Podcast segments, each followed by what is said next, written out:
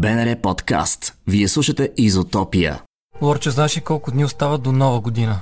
Не, аз обикновено сутрешния блок боря до коледа колко остават. Така че това Сега... е един подвеждащ въпрос. В не сутрешния, във вечерния блок ще ти кажа колко остава до нова година, но не до тази мейнстримската, дето всички я празнуваме, до китайската остават два дни.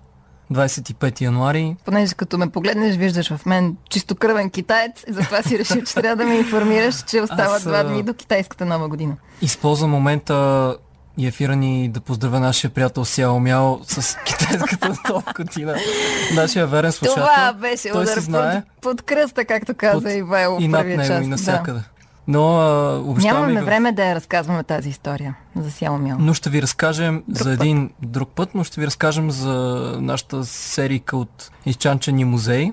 Това предстои, но преди това ще разберете каква е връзката между това, което сега ще пуснем и историята на музея на провала, която ще ви разкажем. Та, именно Доналд Тръмп, американският президент, при представянето на своята водка през 2007 година, заснет от екип на Daily Mail, Водката Казва е нещичко. Казва нещичко. И сега ще го чуем какво е, защото Пиперов ни гледа с очакване.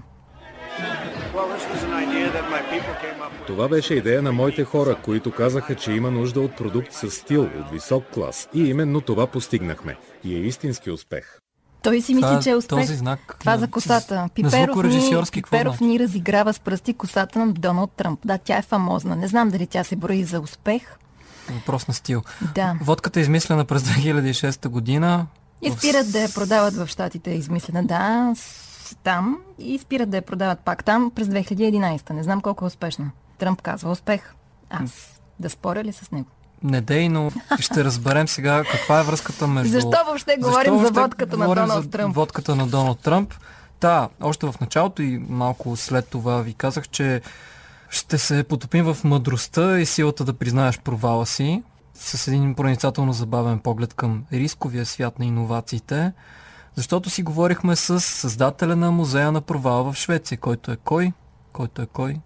Два пъти. Доктор Самюел Уест е той. Психолог. Той е, да, психолог, изследовател, създател на този музей и ще разберете, че както можем да кажем, че е от Швеция, така и не можем да кажем, че е от Швеция, защото е пътуващ музей. Т.е. може да отиде на много и отива на много различни места по света. За водката на Доналд Тръмп толкова много ви говорихме, за да направим препратка към музея на Махмурлука от миналия брой, но и към нещата, които могат да бъдат проследени и така да им се любувате. Лъчо ще, ще щях да. Да, ще, ще да си остана сама водеща. Само ме го разсейваш. обясни. Много ми хареса как го обясни. Чудесно. Та, нещата, които можете да видите в музея са повече от 100. Музея на провала и водката на Доналд Тръмп е едно от тях. И какво още? Всичко това Слушаме сега. сега. Дано не влезем в музея на този човек с това интервю. Това ми е много голямата надежда. Ти имаш ли някакви такива? Ние сме влезли вече, защото се опитахме да го наберем по скайп поне 368 пъти. На 369-я Му се обадихме по по телефон. телефона. Да е жив и здрав Александър Бел. Всъщност той нито е жив, нито е здрав, Той не е в този музей. никакво значение. И Той си е взел човек. Тогава Самиел ни разказа как всъщност в този музей, в който има над 100 предмета, най-различни, сред тях има такива, които показват по-скоро безобидни провали, но има и такива, които всъщност демонстрират човешката амбиция, глупост или каквото и да било друго, коствали живота на околните, което си е доста страшничко. Така е. Да, мога да ви дам за пример един известен провал. През 90-те години Кока-Кола правят опит да подобрят тайната оригинална рецепта на напитката, за да се приближава повече до вкуса на Пепси. Защо се пита в задачата? Защо са искали да копират рецептата на конкуренцията? Хей, това е странно. exactly why. There was some uh, Да, точно. Въпросът е защо. Имало е рекламна кампания, водена от Пепси, при която хората са опитвали двете напитки. Участниците в този експеримент са казвали, че предпочитат Пепси. От Кока-Кола се оплашили и направили свое проучване, което показало, че всъщност хората харесват конкуренцията. И заради това променили рецептата си. Потребителите обаче реагирали изключително гневно. Защо се месите в рецептата? Ние я харесваме така. И така, Кока-Кола се върнали обратно към оригиналната си рецепта. Днес на бутилките и кутийките е написано Кока-Кола класика. Защото това е оригиналната рецепта преди да се провалят с тази от 90-те. Това е класически пример. Така. Това не е убило никого, обаче кажи за някой провал, който е бил смъртоносен за хората. Аз говоря с човека, той ми отговаря. Той ти отговаря, искаме Искаме. Кръв и зрелища, хляб и зрелища и така нататък. И ги получаваме. Okay, so for example, the Titanic is a good example. Титаник е добър пример. Историята за кораба, който не може да потъне. Иновацията при Титаник е била в това, че отделенията на кораба са били така конструирани, че дори в някой от секциите да има пробив, това да не влияе на другите и корабът да не потъва. Проблемът е, че са се предоверили на тази разработка и за съединяването на елементите използвали материали с лошо качество. Така, след като Титаник се е ударил в айсберга, бам! Целият кораб е потънал. И след като Самио ни разказва за Титаник, толкова емоционално и нагледно, ние е любопитно да знаем как са представили историята на кораба в музея и ето той ни разказва. The Titanic ship is a large. Корабът има огромно висококачествено изображение. Наполовина рисунка, наполовина фотография. Имаме и друга история за кораб. Тази на шведският Васа. Това става през 17 век. Тогава Швеция била голяма и силна, вече не е така. Искали са да създадат най-мощния боен кораб в света. Бил е огромен, на два етажа, много висок, изключително впечатляващ. Но когато го пуснали на вода за първи път, потънал само за няколко минути пред очите на събралите се хора. Било голям срам за шведският крал. От друга страна пък било добре за Полша, защото смятали да го пратят именно там. Знаеш ли кой е най-важният въпрос? Не знаеш. Чакам да ми кажеш. Къде е Доналд Тръмп? Мислех, че ще се надявам на някакви важни отговори, но може би има важни въпроси. Ти знаеш ли къде е Доналд Тръмп? Къде е Доналд Ти си Тръмп? мислиш, че е в Давос ли? Не е в Давос. Той е в музея на провала. Може би се е клонирал. Знаеш ли защо е в музея на И провала? какво прави път там? Е, как какво? Играе голф. Не. Всичко друго само не е голф. Да, За сега ще ни голф не каже. става въпрос. Ще ни каже Уест. Мистер Уест, кажи ни. Okay, you tell me. Ти ми кажи, ако имаш музей на провала, няма ли да сложиш Доналд Тръмп там? Ама той всъщност те пита теб. Не, нищо не Той ти пита. отговаря с въпрос. Дръж се прилично. Имаме нещо като олтар, посветен на Доналд Тръмп. Девет предмета са свързани с американския президент. Имаме настолна игра Тръмп, нещо като несполучлива версия на Монополи. Имаме и водка Доналд Тръмп, лед с марка Доналд Тръмп и говежди пържоли Доналд Тръмп.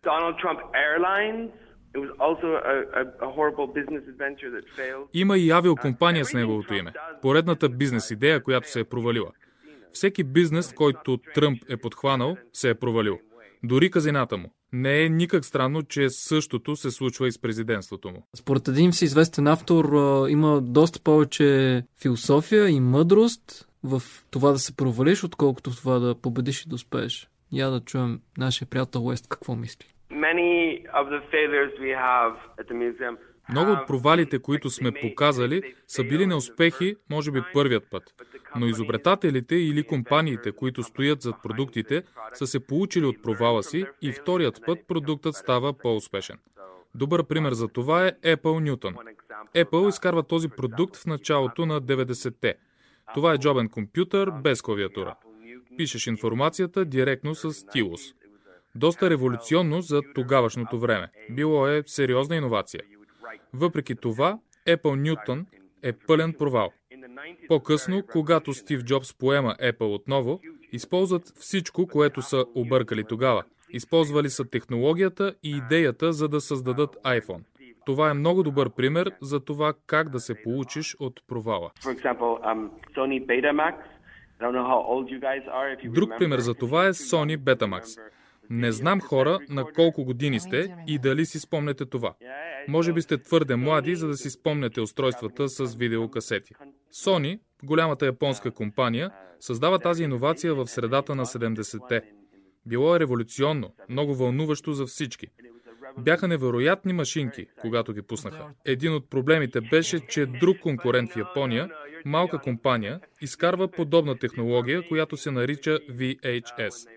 Тя е много по-ефтина и не е толкова ограничаваща. И така, през следващите 10 години никой не използва Betamax, а VHS става технологията, която се налага масово и всички я използват. Като колко се нуждаем от тези провали, за да вървим напред, като Титаник, до някъде, до преди айсберг. Не млъквам, спирам. We need failure. We, if we want progress, Да, нуждаем се от провалите. Ако искаме технологичен, социален или какъвто и да е прогрес, трябва да приемем провала, защото той е необходим. Не можеш да имаш технологии и прогрес без провал. И следващия въпрос е дали хората всъщност наистина приемат провалите. Не, точно заради това се нуждаем от музей. Трябва да ни бъде напомняно, че провалът е болезнен, скъп, злепоставящ, но наистина се нуждаем от него. Трябват ни хора, които да поемат смислени рискове, за да създават неща, които са важни за нас. Например, въпросът с климатичните промени и други въпроси, с които светът се занимава сега.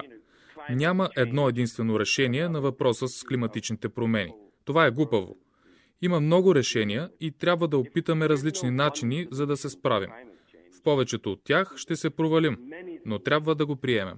Хубаво стана въпрос за климатичните промени, което ни навежда на мисълта да си направим класация на топ фейловете съвременни и се чудим. Чудим ли се? Аз съм убедена. Ти, Аз не се, аз съм от убедена. си, си, си и ти, Не, не съм. тогава бъди убедена. Въобще не се чудя. какво да си убедена? Обедена съм, че трябва да попитаме Самил Уест дали нашият грандиозен провал като човешка раса е това, което сме причинили на природата. Ти не си ли убеден? Мяра, питай го. Ама Аз го питах вече. И той. Той отговаря какво да прави. Горкият човек какво да прави. И сега ще го чуем. Да, доста сме се изданили. Кой е неговия най-голям личен провал? И го помолихме да ни отговори като психолог, какъвто всъщност е. По професия. По призвание. Okay, let me let me let me. Добре, само да легна. Разкажи ми за майка си. hey, I'm the psychologist. You tell Хей, аз съм психологът. Ти ми кажи, колко дълго е това предаване? When I bought the domain Когато купих домейна за страницата на музея, museumoffailure.com, бях много развълнуван. Казвах си, леле, това е страхотна идея, жестоко. Купих го, мисля, че пиех бира тогава. Не съм много сигурен. Няколко дни по-късно получих имейл за потвърждение. Поздравления, вие регистрирахте museumoffailure.com. Написал съм грешно музей, което е глупаво. Ние му направихме една препратка към миналия ни, по-миналия, миналия ни... Миналия, миналия. миналия ни минал Ние сме брой. от известно време музейни плъхове и обикаляме само по музеи. Да, нещо като далечен отглас, сянка на рубрика се появява в нашето предаване. Съвсем скоро ще очуми. Ние- Ние не прекаляваме никога с нищо. Като тези вълни, които чухме малко по-рано. Вторачваме се в разни неща и после ги забравяме. Няма значение. Така Няма и... значение, но а, разказахме за, За нашия музей, за, за Махмурлука. който не е наш, но имаше човек, който ни разказа за него в предишния ни брой. А пък той ни разказа, че знае за музея на разбитите сърца, който всъщност го е до някъде вдъхновил, за да направи музей на провала. Да, обаче греша. хубавото нещо е всъщност, че има общо между музея на Махмурлука и музея на провала, защото и Рино Дубокович, който е създал музея на Махмурлука, се е вдъхновил от музея на провалените любовни връзки в неговия си град Загреб. Обаче и нашия шведски приятел, и той се бил вдъхновил от музея на разбитите любовни връзки. И ето къде нещата се съчетават. И да пиеш, и да станеш махмурлия, и да се провалиш в каквото и да било отношение. Потика ти е какво? Разбитото ти сърчице. Аз би го нарекал по-скоро спусъка на идеята му, защото той вече е имал натрупвания преди това и бам, разбитите връзки, спусъка, Ти е изригнал. Аз съм психолог и в продължение на повече от 10 години изследвах иновациите. Работих с компании, които искат да подобрят капацитета си за иновации.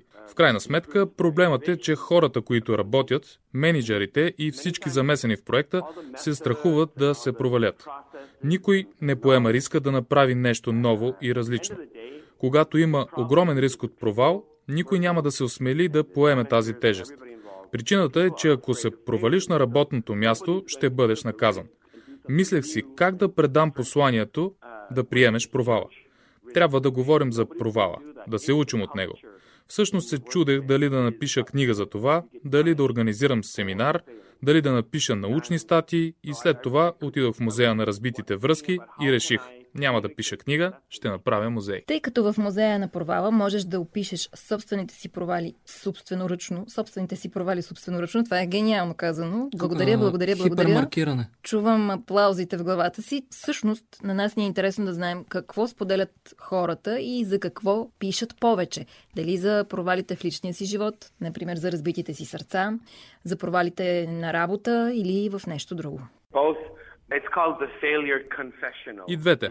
Наричаме го изповедалнята за провали. Намира се в края на музея. Започна като малка стая, където хората могат да влязат и да напишат провалите си, да ги закачат на стената. Обаче стана толкова популярно, че признанията вече са навсякъде. Заемат три огромни стени, защото хората се чувстват свободни, когато видят как най-големите компании в света, като Apple или Google, зад които стоят толкова ресурси, пари и умения, са се провалили, когато са изпробвали нов метод, технология или бизнес модел. Когато хората видят това, се чувстват по-свободни и си казват, ако тези големи момчета могат да се провалят, тогава и на мен може да ми се случи. На стената на провала има дребни неща, като например признанията на деца, които са написали, че са се провалили в опит да опекат корабийки. Това е нещо дребно, но ги има и личните провали.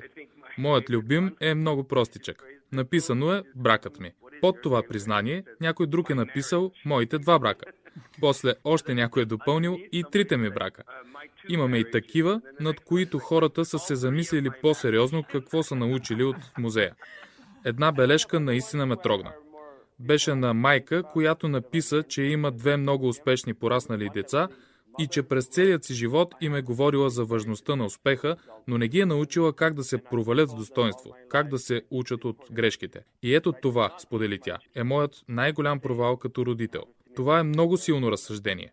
Все учим децата си, че трябва да постигнат успех, пари, престиж, а кога им говорим за това да се учиш, докато експериментираш и правиш грешки, да имаш игрови подход към живота. Може би това голямо напрежение, на което сме подложени още в ранна детска възраст, предизвиква провала в бъдеще. Той в настоящето.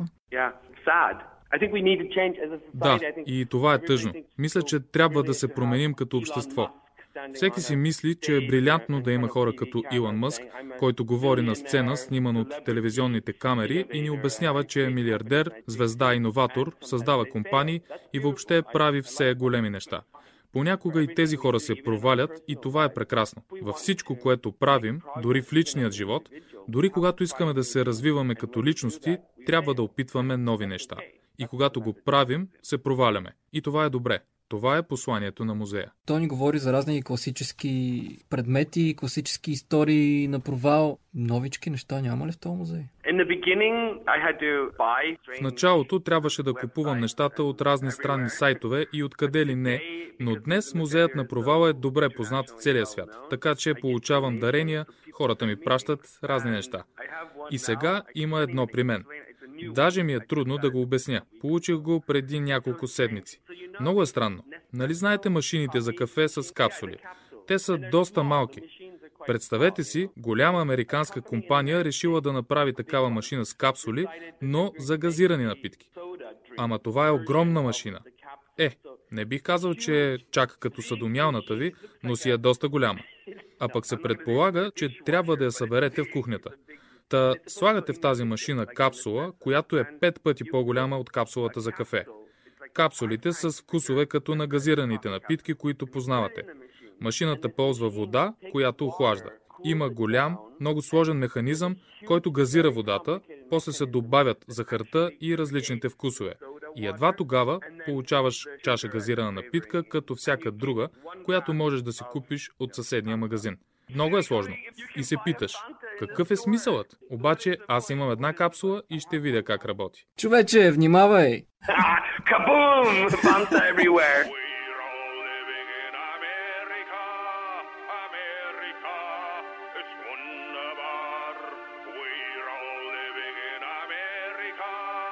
Не знам дали ще се съгласите с нас, но заради идеите на капитализма, сякаш начина на живот, производство на блага и консумирането им от определен брой десетилетия насам. И притежанието. Така, на Запад а, с стимул за иновации или пък за провали в света на големите компании, не само големите, но, например, има ли доктор Уест в музея си екзотични предмети с адрес Китай, Made in China. примерно, Нещо новогодишно. Елхичка. което Не, не, е остра респираторна инфекция. Луничка. Луничка с а, звездичка отгоре. Червена. Червена и това е и подаръците отдолу. Така. Most of the items are from United States and Europe. 99%. Повечето от предметите са от Штатите и от Европа, поне 99%. Причината е, че оттам са повечето потребителски стоки. Там се случват или са се случвали повечето иновации през последните 100 години. Гледах внимателно за китайски продукти. Миналата година музеят гостува в Шанхай. Наистина се постарах да намеря китайски иновации. Проблемът е, че те всъщност копират американски и европейски технологии. Със сигурност имат много провали, но надали са чак толкова, имайки предвид колко огромен е Китай и колко важна е економическата му роля. Броят на иновациите, поне исторически погледнато, е много по-малък в сравнение с Запада. Обаче в музея имаме секс кукли от Китай. Hej ти, булко, булко черновежда, не ме поглеждай, ще сгрешим. Хей, ще сгрешим! За мен е много любопитно да знам защо въобще куклите трябва да се считат за провал. Едни такива секс кукли, реномирани, квалитетни и т.н. нататък. Защо трябва да са провал? Та, Самио малко се притесни, поиска да разбере дали децата са си легнали Какво е това семейно шоу, тук, което го водим? и колко време има за отговора. Часове наред. Децата са си легнали. Цък. I think it's 2016. It's a very high Мисля, че е от quality, 2016, някъде там. Тя е много високо качествена секс кукла и е много скъпа. В Китай економиката на споделянето заема голям дял. Става въпрос за стоки и услуги като Airbnb и Uber, където не притежаваш нещата, а просто ги отдаваш под найем. Усещате ли на къде бия? И така, компанията решила, че секс куклата им е много скъпа и обикновеният средностатистически човек Не, човече, не казваш това. Yeah, yes. О, напротив ще го кажа. Та хората решили, че средностатистическият потребител не може да си позволи секс кукла за 3000 евро. Но пък може да иска да я ползва само за ден. Компанията стартирала с бизнес идеята за приложение, с което си поръчваш секс куклата. Например, поръчваш си Мис Африка, Мис Азия, Мис Европа. Малко като Тиндър. Е, да, като Тиндър е, обаче имаш избор само от пет. Така че поръчваш куклата, която искаш, доставят ти я, носят ти я до вкъщи или до офиса или където искаш, за да я ползваш. Има си и инструкции. Куклата е за теб в следващите 24 часа. Струва 40 евро, което си е доста разумна цена. После идват, взимат куклата, почистват я и я пращат на следващия. Мисля, че най-гадната работа на света е тази на човека, който чисти куклата.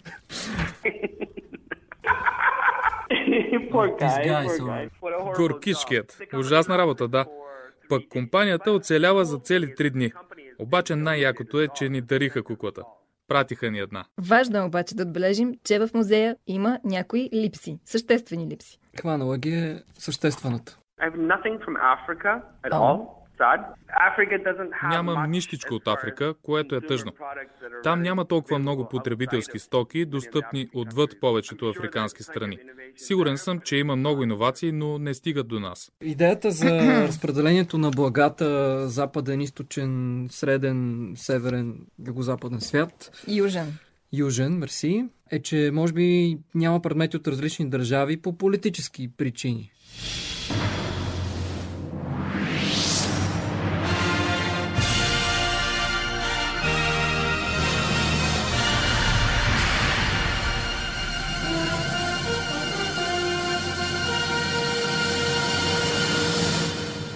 И като кажеш за политически причини, Кажи за Северна Корея. неполитическите причини.